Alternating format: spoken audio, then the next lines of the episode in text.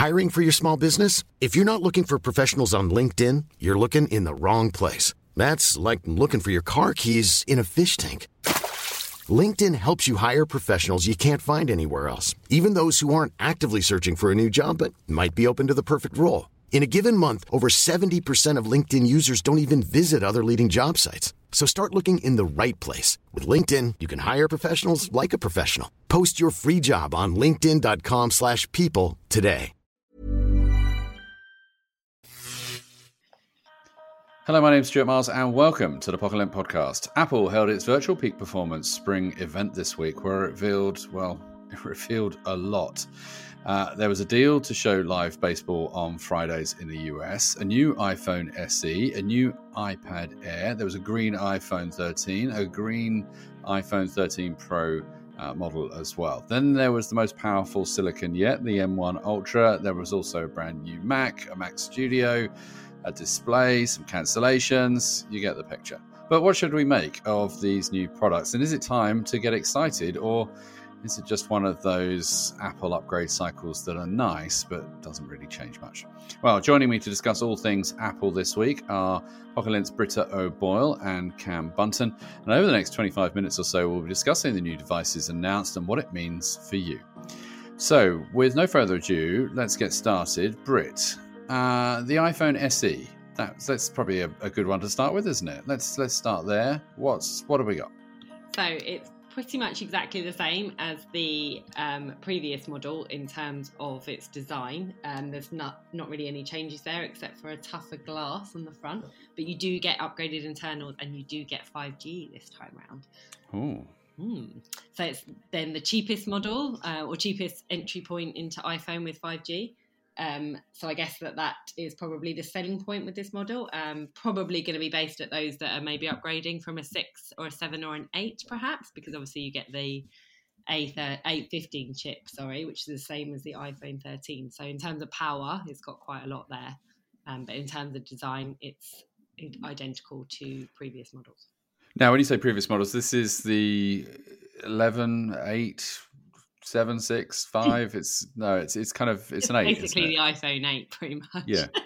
um, so you get that Touch ID at the bottom as opposed to um, Face ID at the top, which therefore means that the screen size is actually smaller than what the iPhone 13 Mini is, despite being a larger footprint in terms of mm. its actual device size. Now, this is clearly a budget play. It's yeah. it's gone up in price slightly, hasn't it? It's now four hundred and something rather than three. UK, I think. Yeah. Yeah, rather than three nine nine. So, who do we think there's still a place in the market for this? See, that's a that's a tricky one, I think, because whilst I do think that there's a place to a certain degree, I am struggling to see why you would choose to buy this over the iPhone 13 mini if you wanted a small device that had a lot of power, especially since the iPhone 13 mini brings with it a few more extra features, not not just in terms of camera, but in terms of its sort of like design and the way that it that it's actually fresher and it's new, whereas this is an old design. So I am struggling to see why you would do that. And kind of it's surprising that they haven't kind of really gone for it in terms of price. Yeah, I, I, I thought it would go under the 400 like it had been. I find it weird that there's a price hike, and I'm sure that there's reasons for it. But there's no MagSafe. There's no, apart from the processor being the same as the iPhone 13, there's no night mode on the camera, for example. So it is a little bit of a strange one, this one, hmm. because mm. it, it's hard to see why you would opt for. I mean, unless you genuinely, unless your budget absolutely cannot go past that figure, I'm struggling to see why you would not just opt for the iPhone 13 mini or even try and find the 12 mini at a cheaper price, perhaps. Now, I know that rumors are always rumors, and there's sometimes you get overexcited, and, and sometimes that's even more so with the case with Apple. But there was discussions that, earlier on that perhaps they were going to treat the iPhone SE as as the kind of watch Series 3, drop the price considerably, really try and penetrate into the market. Um, but that hasn't happened either, has it? No, and that's that's a bit strange because that that really did make sense to me that they would do that because the Watch 3 has been around for ages and I'd imagine that a lot of people probably buy it for that exact reason that it's a decent price and you still get a lot of the same features, especially when iOS runs on it or WatchOS runs on that. But I'm talking about iPhone here. It would have run on the same. It would have given you the same experience. Um, so it's it's weird that they didn't do it. But then I guess, like you say, it's wishful thinking sometimes, isn't it? And unfortunately, it didn't happen this time around. Yeah, exactly. Maybe next time. Um, now, to keep on iPhone very briefly, Cam, I know you're a big fan of uh, when phone companies come up with new colors. Uh, mm. This year, Apple has given the kind of mid-season boost, uh, and it's green. Do we do we like the green? Of course. I mean, it's different, isn't it? I think green's become one of those trendy colors over the last couple of years, and I think Apple itself probably kicked it off. Um, was it the iPhone 11 Pro? Midnight green. Yeah. yeah, it came out in midnight green, and ever since then, it feels like that should be a color every phone maker should make because it's it is really nice looking. It was. It was a lovely color that one. Now, talking of new colors, we also get, and I know this isn't the main focus, but we also get a new color iPad Air. They've introduced blue, but that's not the only thing they've introduced, is it, Brett? No, there's they the iPhone, the iPad Air, sorry, um, that has got some good upgrades that that does put it in line with the iPad, Pro models. Not not quite, but certainly more so than it had done in the past. Um, so actually, now the iPad Air is it was already appealing, but I I see that as the iPad to buy now, really, based on the specs and what they are offering with this one. Yeah, and so that's I mean the big the big announcement here seems to be I mean five G option. Everybody, you know, Apple now that's all they offer, isn't it? Everything now is 5G, I think. But it's it's very much a case of it now gets the M1 processor from the iPad Pro. Yeah. So the M1 processor, the design stays the same again. So, um, but to be honest, if it if it ain't broke, don't fix it, right? Sure. um, so, and because the iPad Air design was lovely, they they did a really good job, I think, with that one um, in 2020. Mm. So I can see why they've stuck with it this time around. Um, and I quite like that it doesn't have a notch, um, sort of breaking up the display. I like that Touch ID is in the power button still. Um, and the new colours, some of them, the purple looks amazing um, in the pictures. Obviously, we've not seen them yet, but in the pictures, it looks great um, and you sort of get that that power upgrade as well, which is, I mean, what what's not to love, right? and um, I think the thing that here I thought was interesting. I, I don't know whether you want to chime in as well, Cam, on this. Yeah. Is that this, you know, the M1 Pro, which I use pretty much every other day, and certainly when I'm traveling, you know, is a very powerful, very competent machine. And now effectively all that functionality is now in a in a much smaller device that's even more portable. Yeah, exactly. I mean, I'm I'm the same as you. I've got the M1 powered iPad Pro, but the smaller 11 inch one, which is essentially what the new iPad Air is now, except slightly cheaper. Um, but it's one of those machines. that I think it'll be great for a lot of people who want to do creative stuff. Uh, if they want to edit video using LumaFusion or whatever on their iPad, they can do that really easily with an iPad that doesn't cost a fortune. I think it's great. Yeah, it's it strikes me again. It's an interesting play, isn't it? Certainly against the iPhone SE, is that sort of sense of this is you know where that's playing of this is a device if you can't afford the 13 range, which is you know about 200 pounds more expensive. But if you can't afford that, that's you know it's it's a decent set. This is kind of if you if you're not pro enough to really justify the pro, then we'll give you some of the functionality here and, and, pitch it that. And it, it, kind of seeing the event last night, watching the virtual event, and some of the demos they were kind of showing off and, and use cases, and it's like, oh look, you know, it's for the social media people, it's for people that like to create TikToks, and it, it felt that it was very much aimed at the more people, you know, the people that don't just necessarily want an iPad for watching Netflix and surfing the web on the sofa, but also didn't need the sort of the bigger screen the you know all of the main fun, you know that, that all that power of stuff of the pro, but somewhere sort of sitting in the middle. Yeah, and uh, I mean we'll probably get to that point when we talk about the Mac stuff later as well. But it seemed like a lot of the stuff they announced at the event was exactly that. This is your top of the line stuff, but it's cheaper. And do you think, Britt? Do you think is that just because they've they kind of in the expanse to push harder of the pro lines that they've they've kind of forgotten about that middle market, and so you suddenly found there was like it was you know either very entry level, certainly with the iPad, it was kind of entry level or top end, and then the middle got forgotten? Or do you think it's just that this is something that trickled down technology and, and now's the time to get it?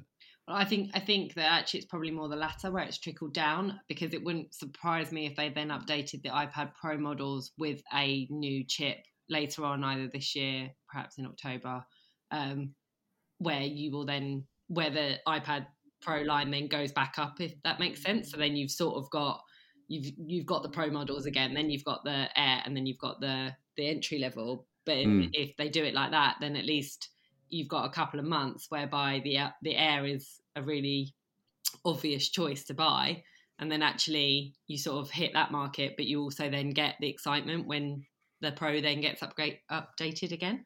Um, yeah, and presumably that will get to either an M2 when that eventually comes out, yeah. um, or a or a, an M1 Max or, or, or Ultra eventually as well, which then kind of.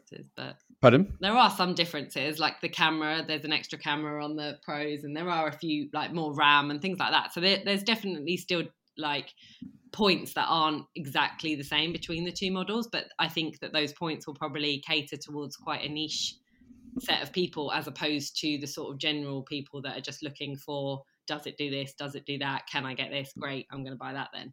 Yeah, I mean, I don't know. I don't. I know you're our resident video man, Cam. I, I don't know how many YouTubers need a lidar detector on on on their on their iPad. Um, I mean, to be honest, they're probably not shooting video with their iPad. They'll have a camera dedicated to it, but yeah. it's it's the processing power. It's all about the editing and the speed of rendering and exporting that I think will appeal to a lot of people. Now, the iPhone SE and the iPad Air weren't the big announcements in reality. I think they were probably, you know, they were the ones that were expected, and we were always expecting something from the Mac team. Uh, we got that. We got that in spades, didn't we, Cam? What? Tell us more. Absolutely. So the the big new hardware announcement, obviously, is the Mac Studio, which is your desktop PC. It's sort of, I would say, almost it's a Mac Pro replacement for now. Uh, it's got a lot of power, but it's obviously much smaller than a Mac Pro. But again, the big announcement of that actual machine is they announced this new version of the M1 chip, which is the M1 Ultra, and essentially that is I believe, two M1 Max chips stuck together. Yeah, I mean it's it, it seems a bit too simple, doesn't it? it's like yeah. we we got a chip and then we decided we want to double the capabilities of that chip, so we just stuck another chip on it. Yeah, but it's uh, from the announcement, it sounded like the way they had designed the M1 Max right from the beginning was the, so that they could do this with it. Um, and they described instances where if you if they wanted to do this sort of thing before, it would require redeveloping of software and programming. Um, but the way they've engineered this is that software still sees it as a single chip rather than two chips stuck together. So it sounds like they've done some pretty clever work behind the scenes that we will probably never fully understand. Yeah, and I mean, I think that's you know the important thing here, and, and the thing I think they seem to want to stress from the presentation was that because it's treated as a single chip, it means that if a developer has has coded their um, their app to just take advantage of whatever the chip can offer, then those apps automatically just get access to all of the power uh, and, and, unified memory and, and, everything else from from the processor and from the machine, rather than having to recompute to say, oh well, if it's if it's up to this, use this limit, and then once you get to this limit, then go off and use this processor, and, and having to double down on code again.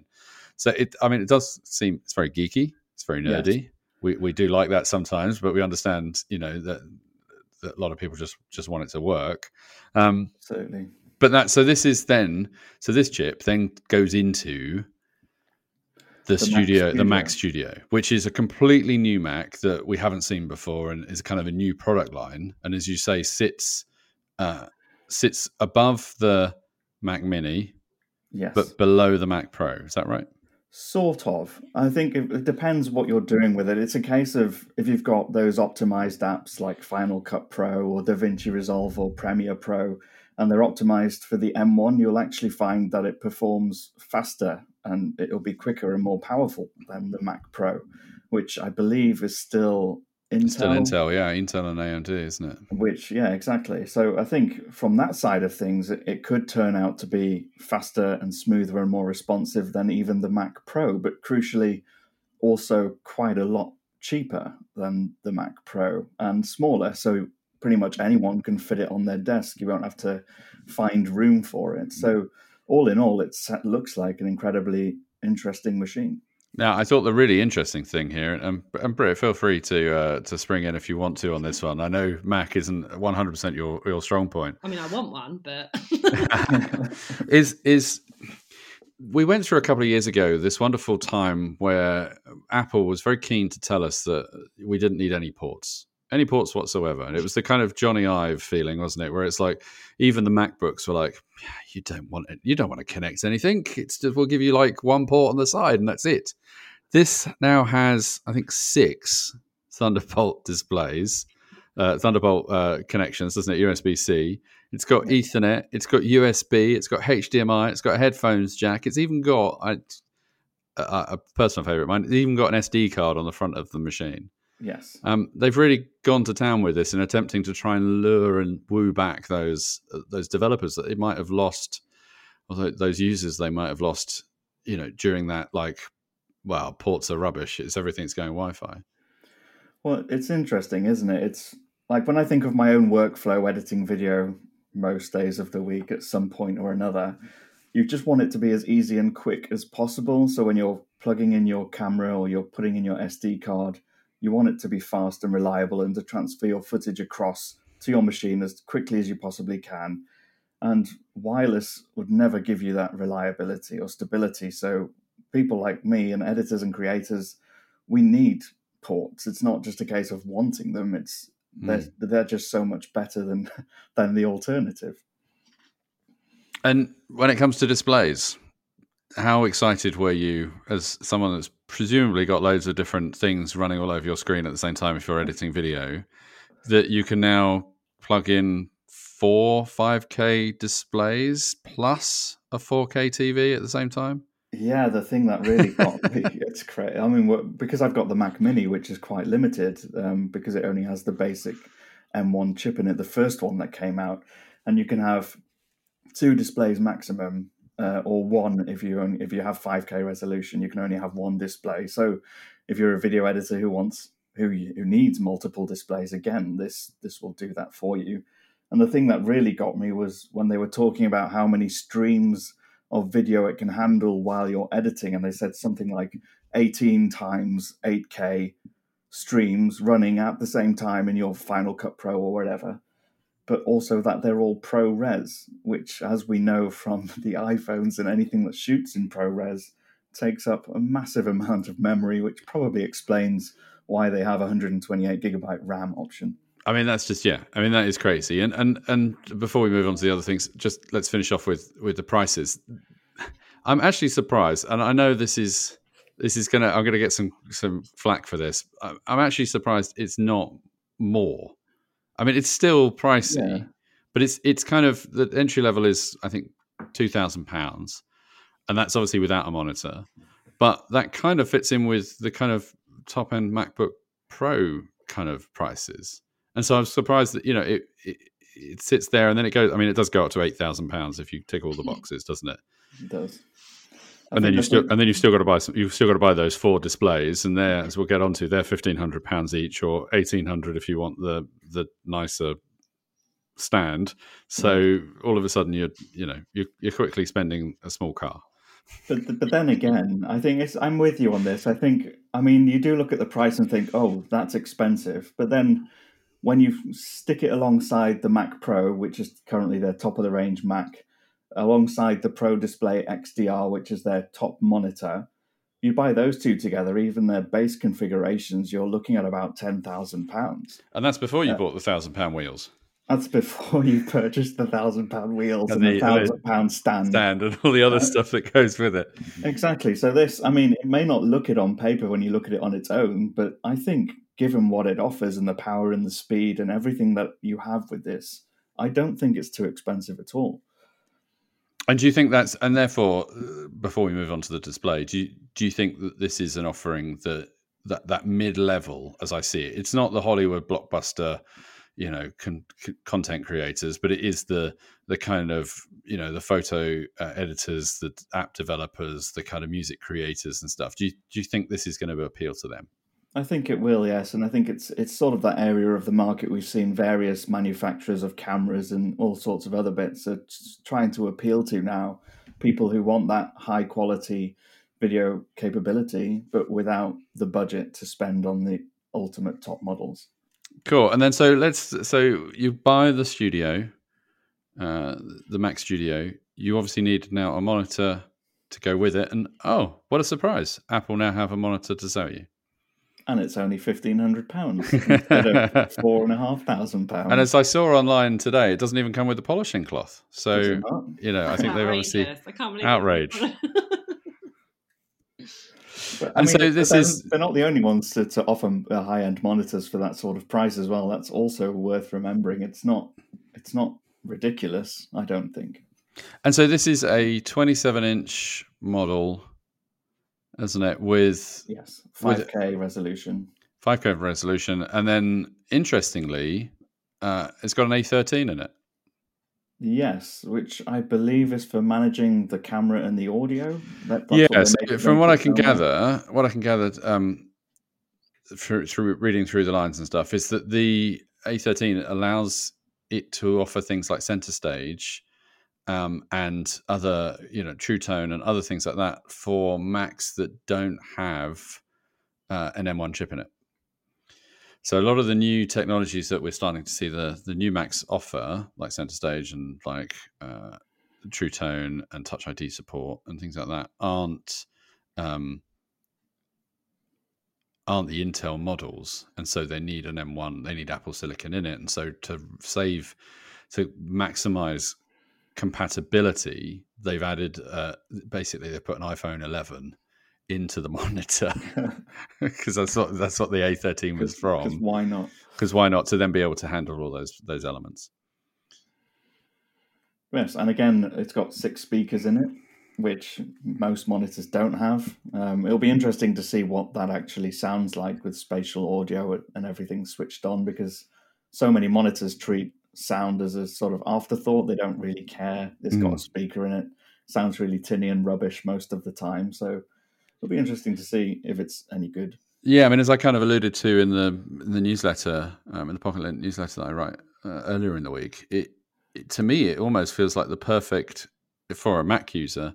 It feels like the perfect Zoom device, you know, Zoom conferencing or, or Teams or whatever, because you've got you know a much better camera in there, a decent mic, decent speakers, and you know it will plug into your your old Mac Mini or your even your MacBook Pro or, or, or Mac you know MacBook Air um, to then utilize and, and um, and even if you haven't upgraded to the M1 system, you then start getting some of the other benefits of, of center stage and uh, and Touch ID and, and, things like that with an optional keyboard. So it's a really interesting approach from that side of of things. Britt, do you think um, are you are you tempted as a Mac user to to go and get a studio design, studio uh, display? Yes, I'm tempted, but I am I'm an iMac girl. I like the iMac, so I'm I'm a little bit sad that it I, I just want it to be together. I I don't really like the idea of it being split. Um, so I'm a bit disappointed that there's no 27 inch iMac. If I'm honest. And I was going to say you were a 27 inch You've yeah. used 27 inch in the past, haven't you? Now that you know a lot of people are holding out for a 27 inch. Obviously, the 24 got redesigned and upgraded to uh, to the new design. Are you upset? Are you sad? Yeah, I am sad. It probably means that I'm going to go and buy the 24 inch. Orange. You just have to move it closer to your face when you're working. Just a couple of inches closer.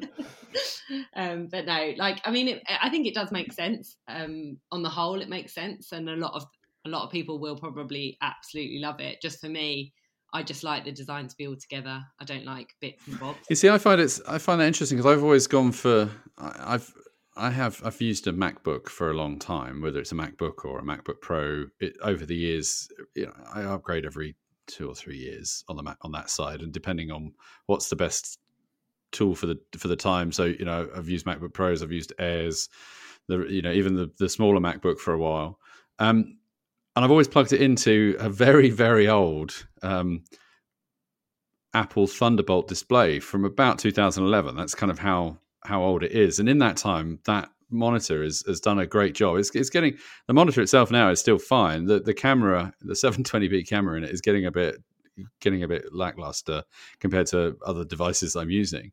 But it's allowed me to just use that monitor on on my desk for a long time. But yet still upgrading all the hardware each and every time without having to go and buy an iMac every, you know every couple of years to instead. And so the idea of the display kind of appeals to me because you know I think well I'll buy that if the last one lasted me ten years, then if I bought one of these it would last me ten years. That suddenly is only again uh, you've got to look at it in a crazy way. That's that's 150 quid a year. That's you know like three pound a week or something. That's that's pretty affordable, right? So you know where if I was looking at buying an iMac 27 or an iMac 24, you know I in two three years time I'm gonna have to upgrade the whole thing. That's like a couple of grand. It just hasn't lasted that long. That's true. Yeah, that's true. Crazy I mean, I have, I've had, I've had my my 27 inch iMac for, I'd say, nine years now, and it is old. It's a bit slow, but it still does the job. So, I think it's one of those things, isn't it? This is we're going massively off tact here, but it's it's only as slow as the last machine you've used. yeah, exactly. And so, like, it's perfectly fine and speedy. And then someone goes, try this. And you're like, oh my God, this thing is so slow now. How dare you? That's true. Yeah, that is true.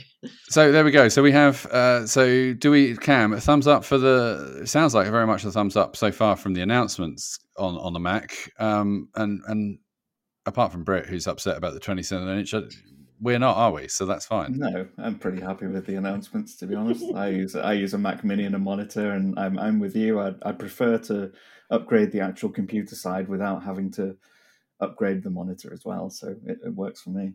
There we go. Right, and then the final one is this is very unusual for Apple. They kind of ended the the presentation on a on a hint that don't panic, we haven't forgotten you, Mac Pro.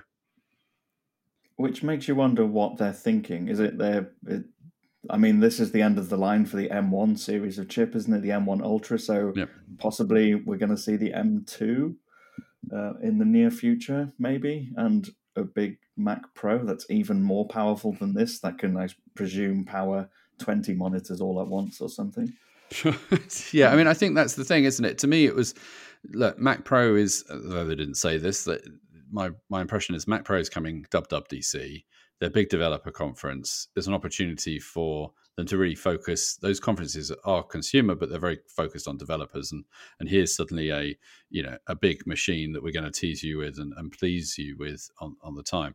I think it also, to me, felt that they had to say something because I don't think they wanted developers and, and, and creatives to suddenly go, oh, is this it? Because that sounds, you know, the Mac Studio is pretty powerful. Are they are they are they ditching the Pro line? Does that mean like for the big machines, I've got to go somewhere else? And I think I think there was a concern of that. So to me, it felt like they were saying, look, this is plenty powerful for most of you, but the really big users, don't worry, it's still coming, and we've still got plenty to go. Exactly, and I think that there's also the appeal of the Pro series is that it's a it's it's a lot more modular, whereas the Mac Studio feels like the Mac Mini. It's like all enclosed in this neat and tidy little box, and you just leave it alone and let it do its job. Whereas the Mac Pro has often been about you get to change parts out, upgrade the internals, um, swap swap pieces out when there's new upgrades available. Um, and so I think that's probably the bit that's missing if from the Mac Studio. Cool. Well, that's it. Thank you very much for listening. Until next time, pip pip. When you make decisions for your company, you look for the no brainers. If you have a lot of mailing to do, stamps.com is the ultimate no brainer. Use the stamps.com mobile app to mail everything you need to keep your business running with up to 89% off USPS and UPS. Make the same no brainer decision as over 1 million other businesses with stamps.com. Use code PROGRAM for a special offer. That's stamps.com code PROGRAM.